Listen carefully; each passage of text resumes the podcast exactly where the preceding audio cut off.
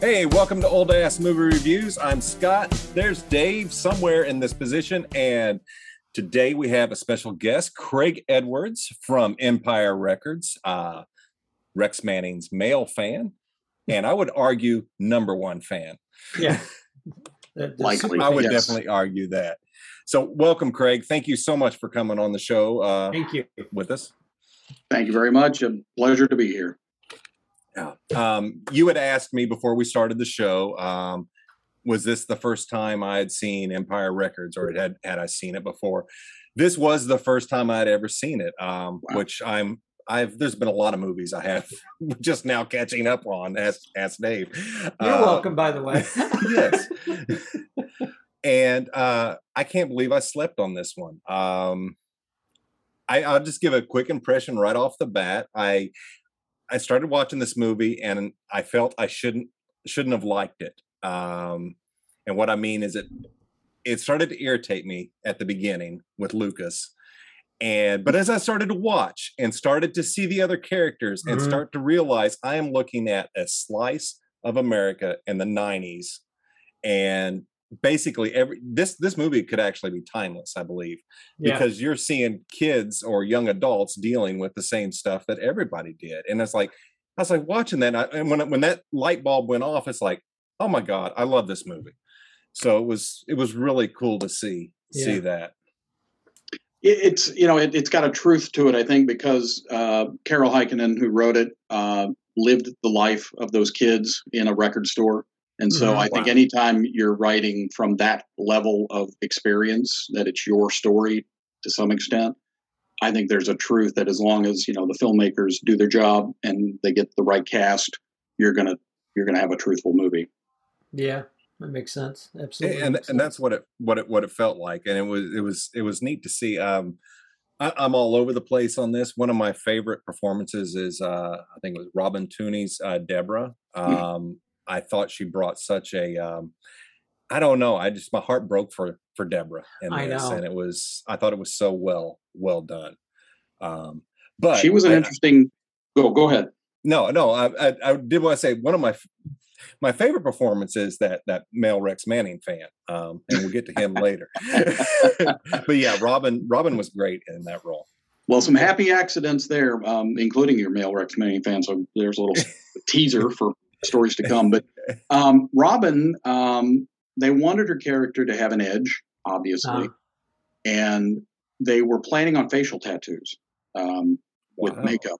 Mm-hmm. And I don't remember all the ins and outs, but I know that they never quite worked the way they wanted. Plus, she still had some around the back of her neck and things. Mm-hmm. But there was going to be something on her face somewhere, and I don't know if her people didn't like it or the time it was going to take to keep that up.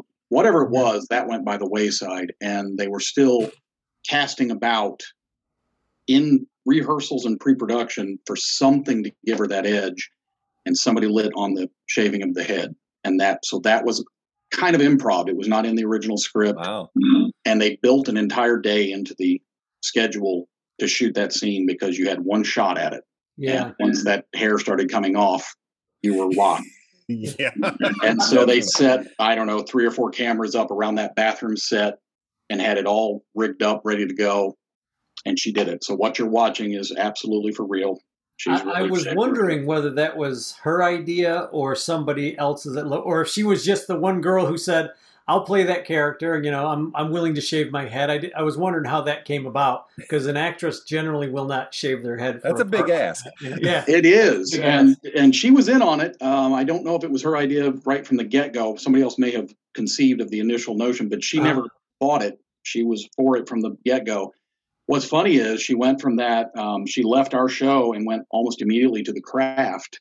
Oh, nice. And so she shows up at The Craft with her head shaved, and so they had to lay out $3,500 for a wig. Oh wow! And so they were not happy with us. So I bet The Craft versus Empire Records softball game got a little salty on the next. You think? Wow.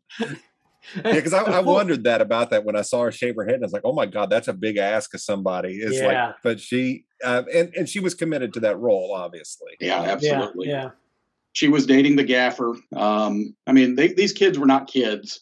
The only actual kids we had that were under 18 was Brendan Sexton, Warren Beatty, and actually Liv Tyler, who had not yet reached 18. Oh, really? And so Liv, who had already been in Aerosmith videos and had lived a more worldly life than any five crew members, had to attend school every day with Brendan. So, oh, geez. That's funny. That's funny. So was this shot in, was this in Wilmington or? It was, there's a lot of scenes. There were reshoots in Los Angeles, and they took a unit up that would, nobody from Wilmington, I don't think, went, but somebody put together a crew and went to Atlantic City and shot exteriors for that sequence. So that was not stock footage. It was shot for the film. The storyline changed in editing. That's part of the reason they did reshoots. Originally, Lucas was not going to Atlantic City to win money to save, so that Joe could buy the store away from Music Town. Mm-hmm. He just went because he went. Zen. A woman came to the store and they had an affair. She was a married woman and they had an affair on the couch. And then she said, "Let's go to Atlantic City." And he was like, "Okay," and just went and lost the store's receipts, which made him a much less positive character in a lot of ways. And so that was part of the reason, I think, that they decided in the reshoots to add. So the sequence where he's in the office and Renee Zellweger pops her head in and says, you know, count up the receipts, whatever, let's get the show on the road. Mm-hmm. That was a reshoot in Los Angeles to get that storyline more into place. Okay. That makes sense. Yeah. Yeah. Well, it works a lot better this way, I think, than it would. I would agree. Had they kept that main story. Yeah, there is if you guys did enjoy the film and you want to see a variation, there is out there a disc called the Fan Remix Edition. It's an actual licensed release. They did a second release. Oh, no kidding. And it restores as much as they could of the original storyline, including the woman that comes to the store. And her husband shows up. He's a wrecker driver. He shows up during the rave. And so there is a whole different feel to how the film goes. It's a little bit like the Donner Cut of Superman 2. Yeah. Sort of. Yeah. Okay. That's funny. Very cool. Very cool. I didn't even know that existed. Mm-hmm. So what was did you work crew at first originally on this? Yeah. Stefania Girolami Goodwin was an assistant director in town. She is the daughter of Enzo Castellari, the director of the original Inglorious Bastards and many other Italian films. And she had moved to Wilmington and was working here and took a liking to me on Super Mario Brothers and became one of my favorite bosses in the 90s. Oh, great. She got hired. The Hades, the assistant directors were Joelle Siegel, who is the son of a famous casting lady. I'm forgetting her name. I think it starts with a P. And she's been casting forever, so he had a foothold, you know, in the business. And Phil Patterson, who was one of the assistant directors, he's out of Australia, and he worked on Crocodile Dundee and 12 Monkeys, and he's in with Terry Gilliam. If you watch the documentary about the Man of La Mancha movie, he's all over it. He was the first assistant director in that. He's the big blonde Australian fellow talking. That was our second assistant director. And then Stefania was the second assistant director, and she put in for me to be the production assistant running first team, and that jargon means coordinating the actors through makeup, hair, and wardrobe. Cool. That's a lot of work, man. Holy crap. Yeah, it was a big show in terms of these, and you know, these kids were all rapscallions and they were saucy and sassy. So we had our hands full. One night during the rave, we had 21 speaking part actors, and that was one of the biggest days I ever worked, where I had to keep track of 21 people downtown shooting exteriors, which was yeah, I was stepping and moving all I bet. That's not a job I would want. I wouldn't have the patience for that. Well, I'll just go on and tell this story now. Yeah. During that sequence, we shot for 2 weeks downtown for those exteriors, all nights. And we had base camp about 2 blocks from where the set. We had blocked off. We had all of it. We owned the street. And one night I'm up at set with some actors, and they say, okay, so-and-so and so-and-so, I forget which two, are back in base camp napping because it's 3 in the morning. We need them for the next shot. Okay, so I head back there. knock on the doors, don't get an answer. Knock on the door, don't get an answer. Finally open the door. Hey, hello, not in there. Oh, not in their trailer. Oh, good. Where could they be? Oh, so, and it wasn't 3. It was like 1 a.m. Oh. So I'm running all around like a headless chicken. Where could these kids be? And they were both 19, 20, somewhere in that neighborhood. And finally, one of the Teamsters, one of the truck drivers who was just standing around because the trucks weren't moving, said, who are you looking for? I said, this actor and that actor. Oh, I just saw him go in the gay bar up there. What? All right. So I run to the gay bar, which is right midway between the set and the base camp. Sure enough, they've been there. They just ordered drinks. They're getting served underage. And I grab them both by the ears, and I'm like, come with me. And I walk them out of the gay bar, and I go, do not go to the gay bar while we're shooting. Yeah. Go on the weekends. And, go on your own time. Exactly. So that was what I was facing for, you know, from October to December of '94. Oh, geez, that's funny. That's those are the stories you don't hear all the time. No, that's great. No, they knew. The assistant directors called all of the actors in, all the kids. They didn't call the adults in. Anthony LaPaglia and Debbie Mazar were left out of this meeting. Right. But all of the kids were brought in, and they said, look, guys, we know you smoke pot. We know you drink. Do all you want when we're not working. Right. Don't show up to work high. Don't show up drunk. And certainly don't do it at work. And every one of them, I promise, will not. 3 weeks later, we're shooting at the studio. I walk up, knock on Coyote Shivers' door. He opens the door holding a joint. Yeah, do you need me to come in? Oh, do you want to hit? Yeah. No, thank you. I'm good. God, I worked with guys like that in restaurants and on construction sites. Like, dude. He was Ethan Randall, I think, at the time, but he's Ethan Embry now. Which is a weird thing about him, his grandfather, honoring his grandfather. But anyway, Ethan. The entirety of the show was carving a bong out of a log. So that was the other big thing. Every time he was not at set, he was sitting on the steps of his trailer, whittling on this giant log that he was going to eventually be a bong somehow. Well, it kept him busy and out of trouble. So he was very much like this. Keep him off the streets. Yes, exactly. Yeah. Off the streets. It's great. Because there's this scene with him, with the brownies and the GWAR video, which I just smiled with that. It's like, oh yeah. So much about this movie. Like you just said, two things, two stories just popped up. So the pop brownies were real.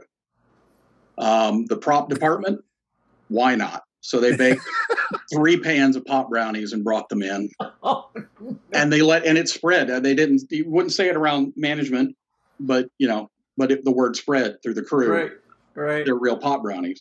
And somebody warned Ethan, and Ethan just smiled at Ethan. Sure, no problem. Well, the thing was, everybody was like, make sure he gets it on the first take. Why were they so interested in that? Oh, because they're going to get all the leftover brownies when the scene's in the can. And that's exactly what happened. And so the entirety of the rest of that day was, people with edibles in them, Oh my God. That's freaking funny. That's funny. So the GWAR thing, so this is wild. We had a producer's assistant. I forget his name. I'm terribly sorry to him because this is a great story. But he heard GWAR was coming to town. We had a venue called the Mad Monk. I think it was the Mad Monk. And we got fairly big bands playing there, Jimmy Buffett and GWAR and things like that. And GWAR was coming to town literally in the middle of the shoot. And without trying to go through all the logistics, how he did this, he basically suggested that they take a digital video camera, which is brand new. And we had access to one. Take it out there and shoot what they could shoot with Ethan if GWAR was amenable. And GWAR said, sure, as long as he understands that we're still going to do our shtick, we're going to do our music. Mm-hmm. You can't interrupt the show, but we'll filter him into the show. And they did. And they got that footage on the fly, again, totally improv, not in the script. Wow. And we got that incredible sequence and, gave the movie a little more musical cred, to be honest. Yeah. So happy accidents, man. Yeah, absolutely. Talking about GWAR real quick. The only story that I have with GWAR is when I used to do a lot of comic book shows, every comic book show my wife and I would go to, or me and my friends would go to, especially in New York and in the Northeast, GWAR was inevitably at every one of these shows. We would literally run into GWAR, like literally just run into, you'd be standing there, turn around, wham, there's some half-naked guy there in a GWAR costume. You're like, GWAR's here. I was wondering when you guys were going to show up. Set your clock by them. Yeah. But they were always really nice. I mean, honest to God, I've never heard them cause any trouble at any of the shows. I mean, they did their show, and that was the trouble. But they never like went around and caused trouble outside of whatever their show was. So they were always nice enough, you know, cats. I wouldn't recognize any of one of them if they would have come out without their costume on. No, of course not. Yeah. And, you know, it shows that they were nice, that they were willing to let, you know, this goofy movie come and jump into their show like that. That's incredible. And they didn't know, I mean, they probably didn't know whether it was going to be a hit, a big movie, small movie, or whatever. And right. I was looking up on IMDb, it was like $10 million to make the movie, and it made $303 million. Wow, okay. That's what I was finding on online. So yeah, those numbers might be a bit different, but if that's true, and that was just, I guess, the United States tally, so... If that's true, that movie made bank. I don't know why they wouldn't leave it in the theater, unless it was all rental. I don't know. I didn't break it down that much. I was going to ask about that, and it very well could be that it's enjoyed a resurgence or as with a cult following. But were you or other people of the cast and crew that you know, were you surprised by the reception to this movie or how it resonated with people? Were you expecting such love, I guess? Well, it didn't have it because of that theatrical run, you know. So the initial release, we never got it in the theater in Wilmington, which was disappointing. And then it dribbled out onto video, sort of. And and it didn't have, you know, it wasn't something that was flying off the shelves. Blockbuster carried 2 or 3 copies. They didn't have a shelf full. There weren't 20 copies. You know, it wasn't Jurassic Park or, you know, name any other movie from that time period that was a blockbuster. So it took a while. That was a cult that grew over time. And I think that they started to find each other as the internet opened up. And I think they started to find each other as fans. And that's where the film started to gain some word of mouth and gained a following. And there are people now that of a certain age that I think it's a touchstone film for them, which is, you know, that's an honor to have worked on something, you know, even if that's not the bulk of humanity, but, you know, it's a small cadre of people. It's still really cool for them to tell you that something you worked on touched them and was important. Oh, well, on that part, Kat and I, my wife, were talking a little bit about it last night because I had seen it once many years ago. I couldn't remember it, so I loved watching it again. Like, it was like watching it for the first time. But I love slice of life movies, like a day in the life of movies. And this was a perfect day in the life of type movie. And usually they follow like 1 or 2 people, but this followed the entire crew. This was everybody in that store. This was the owner, the manager, all the kids. It was just really nice to see everybody's interaction. That writing was solid. There's no ifs, ands, or buts about that writing. That woman wrote a great script, and I'm totally impressed with it. The happy accidents and the things that were brought to it, and the little bits that were added, and rewrites and reshoots and all of that. Thankfully, nothing jarred or worked against what she had started, what the core of what she added, you know, brought to the table. And it was just a wild shoot. It really was. We had more. I worked on it longer than any other feature film, just because there was a rehearsal period. Alan Moyle, the director, greatly believed that it was only going to work if he could get the cast to have the chemistry that this crew would have had working together. And so however he worked it out, he got them to put up the money to have a rehearsal period that was weeks long. I mean, like all of October or September, some amount, but it was weeks of rehearsal. And we would go in every day and, you know, Brendan and Liv are going to school and they're doing rehearsals on the set. They're doing improv rehearsals just to get around each other. Things came out of the rehearsals. I don't know if they were in the script originally or not, but for example, the music choice sequence followed by the M&Ms, or the M&Ms being a part of the music choice sequence, right, and then the veto. All of that was stuff that was happening in rehearsal. And I don't know if that just organically came about because Alan was bringing it to the cast.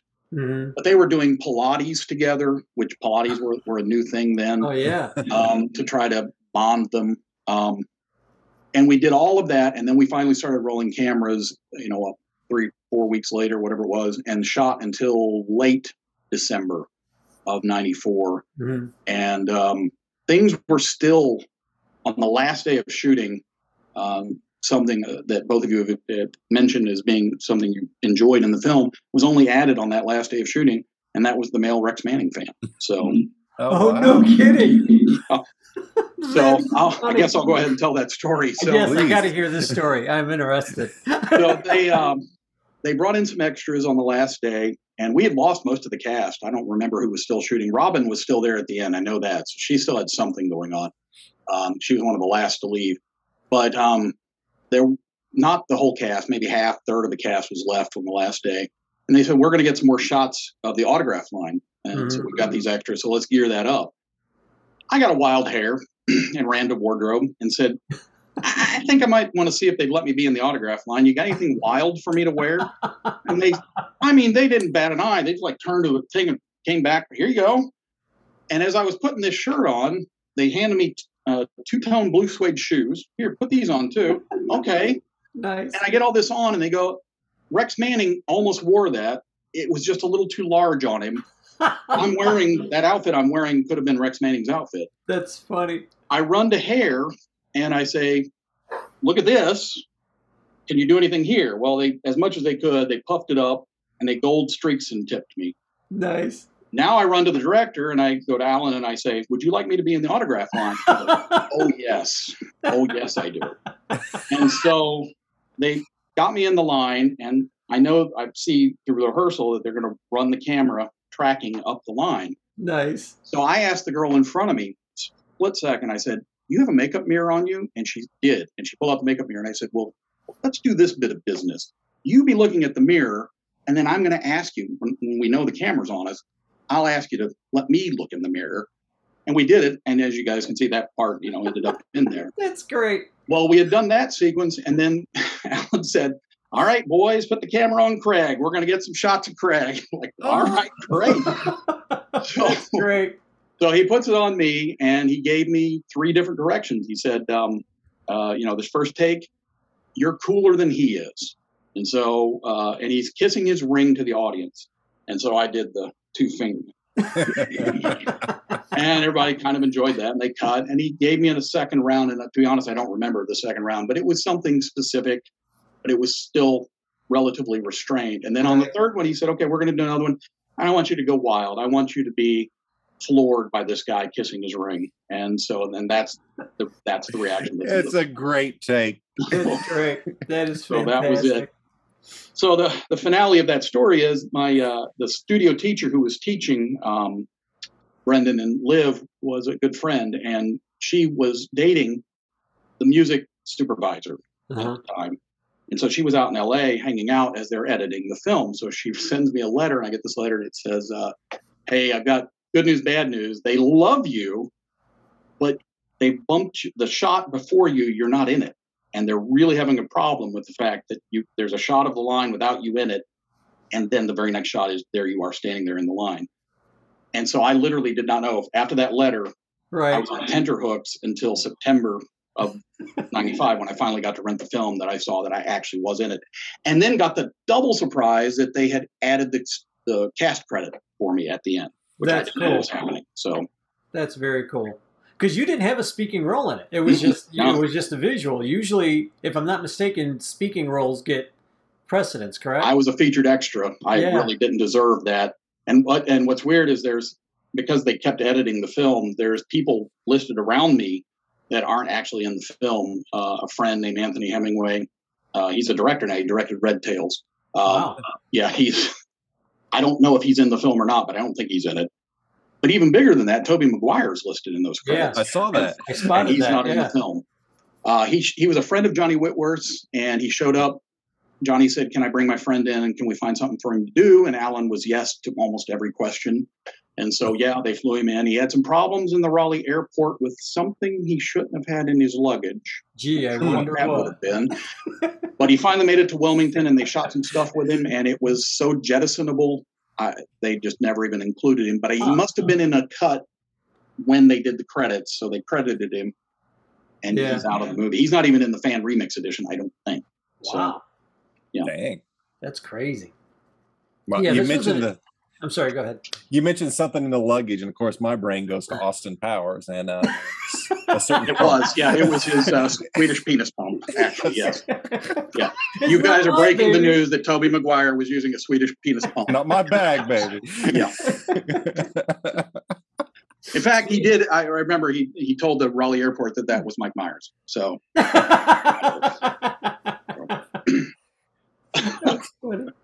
That's wow! No, I like this movie a lot, and the character that LaPaglia plays. For the longest time, I was trying to figure out why he was putting up with so much shit from the one kid, and then it comes to because the kid talks about his mom kicked him out at 10, and then 3 years later he was discovered by the manager, and I'm like, oh shit, the manager basically adopted this kid. Yeah, that's to him, that's his son. Right. No wonder he's being. I mean, it's not a slap in the face moment, but you know, I'm not a dumb guy. I can put two and two together. But it was really good. I really enjoyed that scene. Like being able to put that together. That's good writing. That's not slapping you in the face with a moment. That's making you think about the character and the characters. I thought that was really good. And look, I like him anyway. So. Yeah, that's one thing this movie did for me is as I watched it, it just, I mean, just light bulb moment after moment and relatable topics. And so, man, I would have loved to have worked in a place like this. Yeah, no kidding. And as you know, Craig, we didn't have anything like that in McLeansboro. So. No, I think you would, not even Carbondale. I think you would have had to go to St. Louis or something, to find a store like that, I think. Anthony, I do want to tell a couple of stories with Anthony because he was a great guy. Really enjoyed working with him. Later, we met up again. He came back to town, and I went to just say hello, and we were hanging out. And he called me. I don't guess he liked the producers very much because he said that he had positive thoughts about the film for me, maybe not everybody else, but that was nice to hear anyway. Yes. But, he had a very nice SUV when those were, relatively a new thing. Right. And, so one day we had asked early on, the production assistants had asked, we were all over the studio. There were dressing rooms. This is a whole story in and of itself, but there were dressing rooms that were built into Soundstage 8 over on one side. And we were mainly on Soundstage 4. That's where the record store was. And there was a big field in between. And, so we were running all over with this thing, though, and we asked, could we have a golf cart? And they said no. And then about a week later, they called us in and they said, all right, we're going to give you the golf cart. And what it was everything, the actors were being so lackadaisical, it was hard to get them to set. Mm-hmm. They were trying to find anything they could do to shave a few seconds to get, money stop flowing out. Right. So they said, all right, we're going to give you the golf cart. But here's the thing. No shenanigans. And you, under no circumstances, ever let any of the actors drive the golf cart. We promise. Off we go. And one of the other production assistants, a wonderful young man named Jeff, let Brendan Sexton drive the golf cart. He immediately somehow gets it going 40 miles an hour right into Anthony LaPaglia's SUV. $3,000 damage to the door. Oh my God. I mean, like he sits down, pushes down the gas pedal, and it's in the side of the SUV. Just my God. So Anthony was very unhappy with Jeff, but Jeff was connected to one of the producers, not like a son, but he was connected enough that there was no talk of him not being on the show anymore. Interesting. Right. But that was the last time any of the actors drove the golf cart. Oh, yeah, I bet. That's funny. Wow. I'd have killed him. Yes. Yeah. Now that was legendarily the same thing had happened with Dino De Laurentiis. Somebody had run a golf cart into his car back in the earlier '80s. Oh, no kidding! Like '84, '85 when he was at his heyday. And they tell the story of him coming out. Apparently he's a very small man, or was a very small man. And so it was like a little person running up and yelling at somebody in Italian that, you know, they were upset about the damage to their car. Oh, no, that's funny. You know, yeah. That is funny. Good. That's great. Oh, my God. Craig, tell me about the autograph behind your shoulder there of Renee.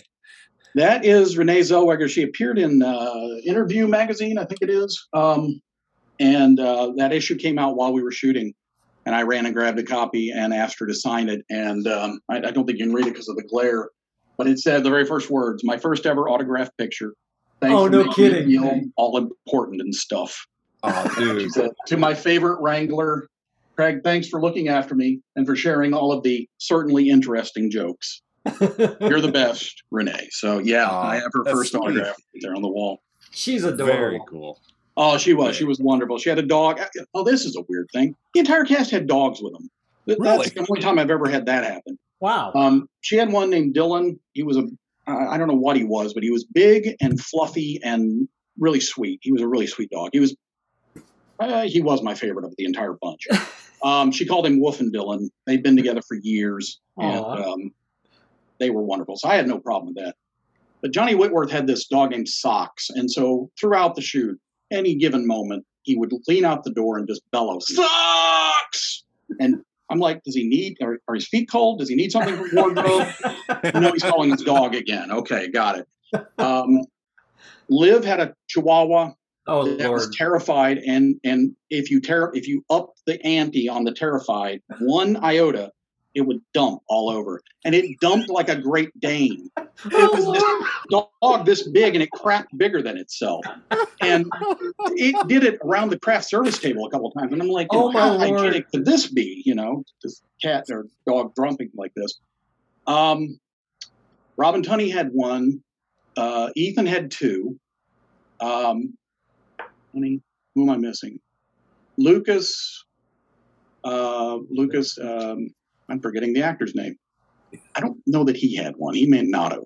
But he and Renee were dating at the time. Uh-huh. They had gotten together on Dazed and Confused and had proceeded together to shoot a film called Love in a 45 that not many people have seen. And then they came to our show. Uh-huh. And so I think he just shared with Dylan Wolf. Yeah. He was just co-owner of Dylan at the time. That broke up, by the way, because, and I'll break this with you guys, he slept with one of the other cast members somewhere along the way, and Renee found out about it, and so they were not together at the end of the shooting. Yeah, I bet. There you go. Wow. Yeah. That makes for an awkward day. Yeah, no kidding. I did like the homage to Dazed and Confused up on the cash register. Mm-hmm. I spotted that. And I was trying to figure out all these people. This is a fun thing. You mentioned the cash register. The entire record store was built inside of Soundstage 4, which is also where the tanks were, where the turtles came up from the water. And it has the largest no-seam blue screen in the world, maybe still to this day. Really? So that Soundstage has seen a lot of action over many decades. But they built the entire record store in there, all the front glass, and then a block of Front Street was actually recreated inside the Soundstage. Wow. And they had electric cars that were like golf carts, but they looked like full automobiles. And so that's the bulk of what you see. But there are shots in the opening when they come to open the store. Mm-hmm. There are literally Walt Lloyd, who shot the film, the director of photography, genius, because there are shots that are literally Soundstage exterior downtown, Soundstage exterior downtown, just back and forth. And I defy you to tell me that you can see any difference in the lighting. Had you not just told me what you told me, I would have never known that was film. I mean, the interiors you just assume are a set, mm-hmm. but the exteriors I would have never guessed. I would have never guessed that any of that was on a set. It's beautiful. That's it freaking good. Yeah. Those guys were beyond talented to make it look that good. They really were. Holy downtown, though, what was really fun when we were shooting the exteriors, they had recreated the record store 3 feet in to give the actors enough room to get into the doors. Mm-hmm. And so literally every item that was on the soundstage, the magazine rack, the cash wrap, and then it was just a giant photograph. The rest of the store was just a giant photograph. But the first 3 feet was every item to the letter reproduced downtown. Wow. And, yeah. So that's that movie magic is why I love being in the business. Because that's some cool shit. Yeah, absolutely. That is absolutely incredible. See, again, now I'm going to get... Fuck, now I'm going to go back and watch that and see if I can spot this shit. See, that's the kind of stuff that I look for in movies. Like, okay, where did they goof up? Well, there's no goof up in this movie. Honest to God, I'm watching it. Yeah. I didn't spot anything. Nothing jumped out at me. Nothing took me out of the moment. Nothing. Not a damn thing. That's incredible. So all of the CDs in the store on the set were real. They were, you know, but what the trick was they had two or three that were just all kinds of different stuff. And then they had this one stock of this one particular CD, and they had thousands of them, and that filled in all the rest. Right. And that stock was the Shot in Wilmington Teenage Mutant Ninja Turtle 2 soundtrack. I don't know if they just had those laying around because they thought it was going to be a bigger soundtrack, so somebody bought them in Wilmington and they were available. Well, I don't know. But they had pallets of them with the set already built. There were pallets out on the studio lot between sound stages 8 and 4. That were higher than my head. You could walk between them. And it all was Teenage Mutant Ninja 2 soundtracks. Wow. Every kid in my family got it for Christmas that year. Whether they liked it or not. I took like a box home of them, you know.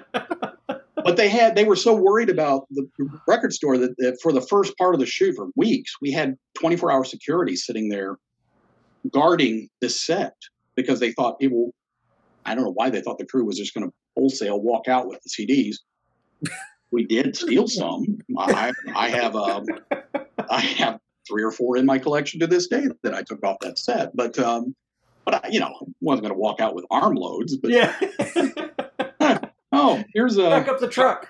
Connie Stevens' daughter's CD. I'll listen to that. Why not? I gotta have it. Yeah. So, got some bangers on there. Yeah. That's funny. Who wrote the song that Rex Manning was singing? Do you know? Oh, Say No More, Mono More. Yeah, I don't know who wrote that. They went out to Wrightsville Beach and shot that on a Saturday or Sunday during that rehearsal period. A small production company called Twinkle Dune that did a lot of little things around here and did some features. They went out there with him, and they were only supposed, they were tasked to shoot 10 seconds or something. It was supposed to not, they didn't think there was going to be very much shown. Right. And they went out there and shot the whole thing. Like, they shot it as a real music video beginning to end. And it ended up working out in their favor because, as it turned out, they could have much more of it available on the screens than, you know, what they thought they were going to be showing. Since they had it available, they went ahead and showed way more of it. I think Maxwell stepped up to the plate shooting that. I think he did a wonderful job with those dancers out there. That was just funny. And those are the kinds of things that I wonder about. Like, was it the writer of the script that wrote the song, or was it somebody that else that, you know, that was more musically inclined? I mean, because I have no idea. I don't even know if I was writing a script, if I would write the words to a song. I would just be like, and song. And song, yeah. I think Say No More, Mono More was in there because I think it's in the script. I think he says it at some point, or somebody says it to him. So I think they had the title, but I think the rest of the writing was somebody else. I will say everybody did their own singing. So that is him singing. Really? And it is Renee Zellweger singing, and it is Coyote singing. I was wondering about that. Okay, Renee went to, they all pre-recorded the tracks. We had to listen to that for almost 2 weeks, being blasted around downtown. I don't know how anybody slept down there. Because, you know, yeah, and I love that song, Sugar High. They've never released the version that has her singing, unfortunately. No, really? All of the soundtracks only have Coyote's original version, which has saucier lyrics. It's actually, it was toned down for the movie a little bit, so. That makes sense. Yeah. Well, damn. I know she never thought she did a very good job, so. Perfectly fine. Yeah. Was embarrassed by, I thought she did a wonderful job. You're singing punk, it's fine. It was great. It was great. Yeah. And that's that. Him, I even forgot what I was going to ask on that. Dave, you have any other questions? You know what? Any question that I might have had, you've already answered. I mean, that's like, I can come up with more stories. Don't worry. The stories are fantastic. I do have crud. There was a question, and I forgot what. Of course. now that you asked me, see? My mind went completely blank, on the spot for which it. Is like the story of my life whenever we're doing one of these.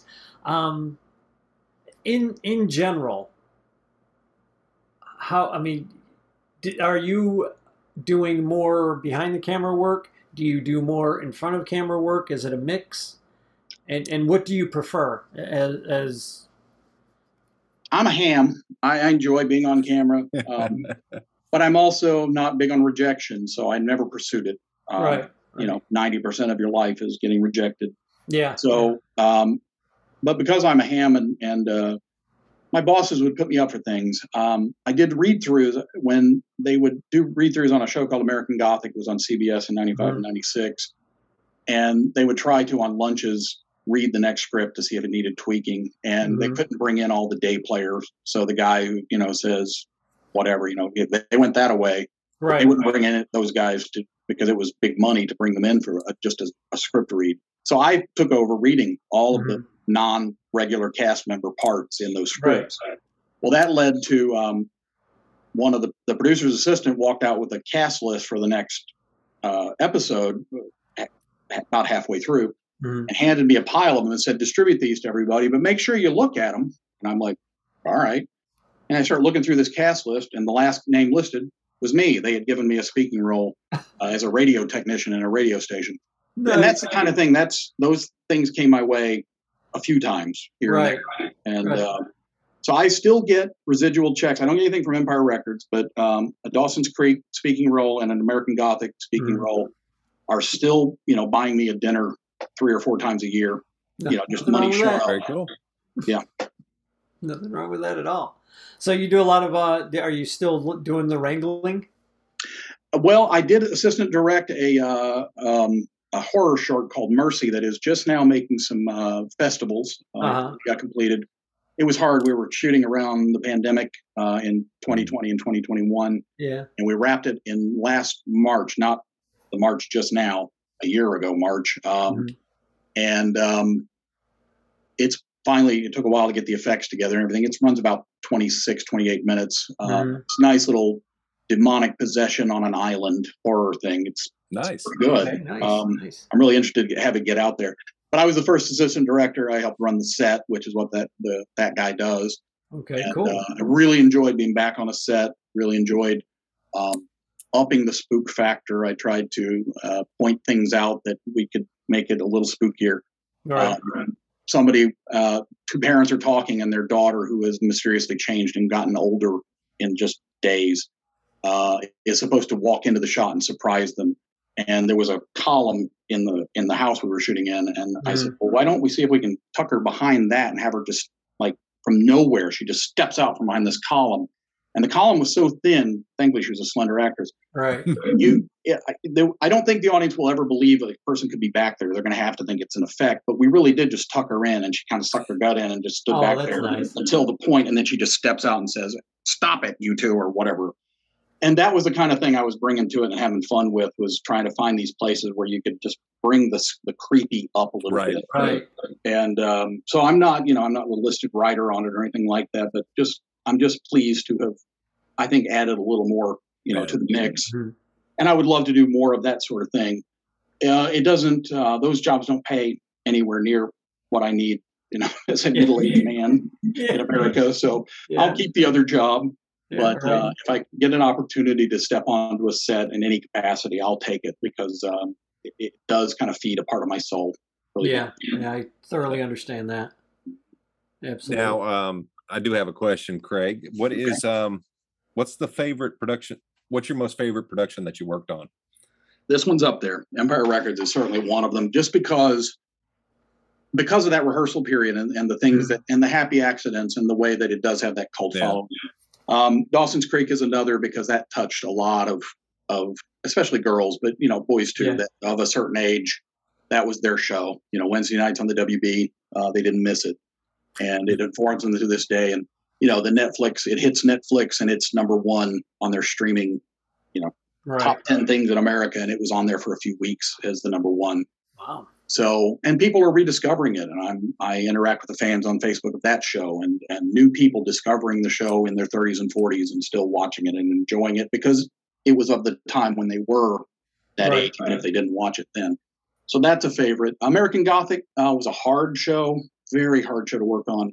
but I'm proud of it. It's Gary Cole is an evil Southern sheriff.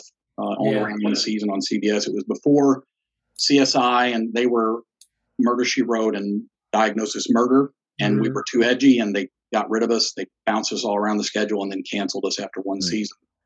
And then a couple years later, here comes CSI and all the blood that we weren't allowed to show. Gouts of it. You know, okay, fine.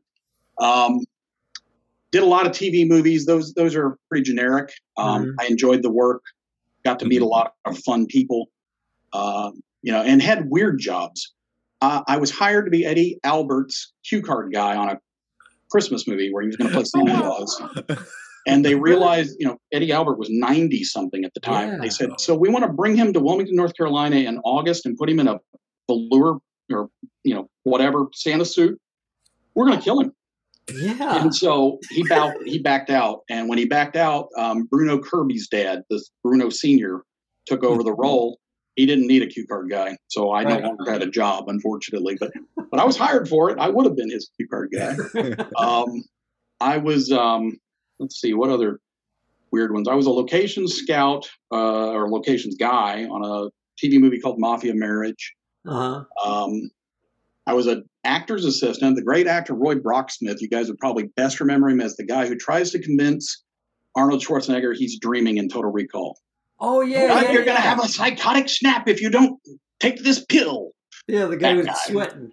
Well, I was his assistant on a movie called Road to Wellville. And weirdly, he was playing Anthony Hopkins' assistant in the movie, and then I'm his assistant in real life. And so that got me a meet with Anthony Hopkins. You know, I get to hang out. And Anthony Hopkins, you know, thrusts his hand out to me and goes, "Hi, Tony." Okay. Sure, Sir Hopkins. Yeah. Tony. From here on. We're on first-name basis. Yeah, exactly. And what was cool about that, we went to the studio for a costume fitting or something, and I was accompanying him, just Roy. And Roy... Mr. and Mrs. Hopkins of the time, I think they're no longer together, but they were walking across the lot and they were like, "Oh, Roy." So all four of us come together, and I assumed it was going to be the three of them talking, and I was just like, I at least am. Yeah. And no, Hopkins was, you know, "We're talking about this, and here's my opinion. What do you think of that?" And just drew me into and it was a four-way conversation for the entirety of the 10 minutes. Wow. I couldn't speak more highly of somebody who was that big of a star, Oscar-winning, you know, mega star. And that pleasant, and Tony to me. So yeah, that's nice. That's always nice to hear that somebody that you think could be very arrogant turns out to be very down to earth. Yeah, you know, that's always nice to hear that. That's very cool. You ready for the negative? Oh, sure, I love the negatives. Those are the greatest. Kate Jackson, terrible. Really? Yeah, I did a TV movie with her. She was awful. She was horrible to everybody around her.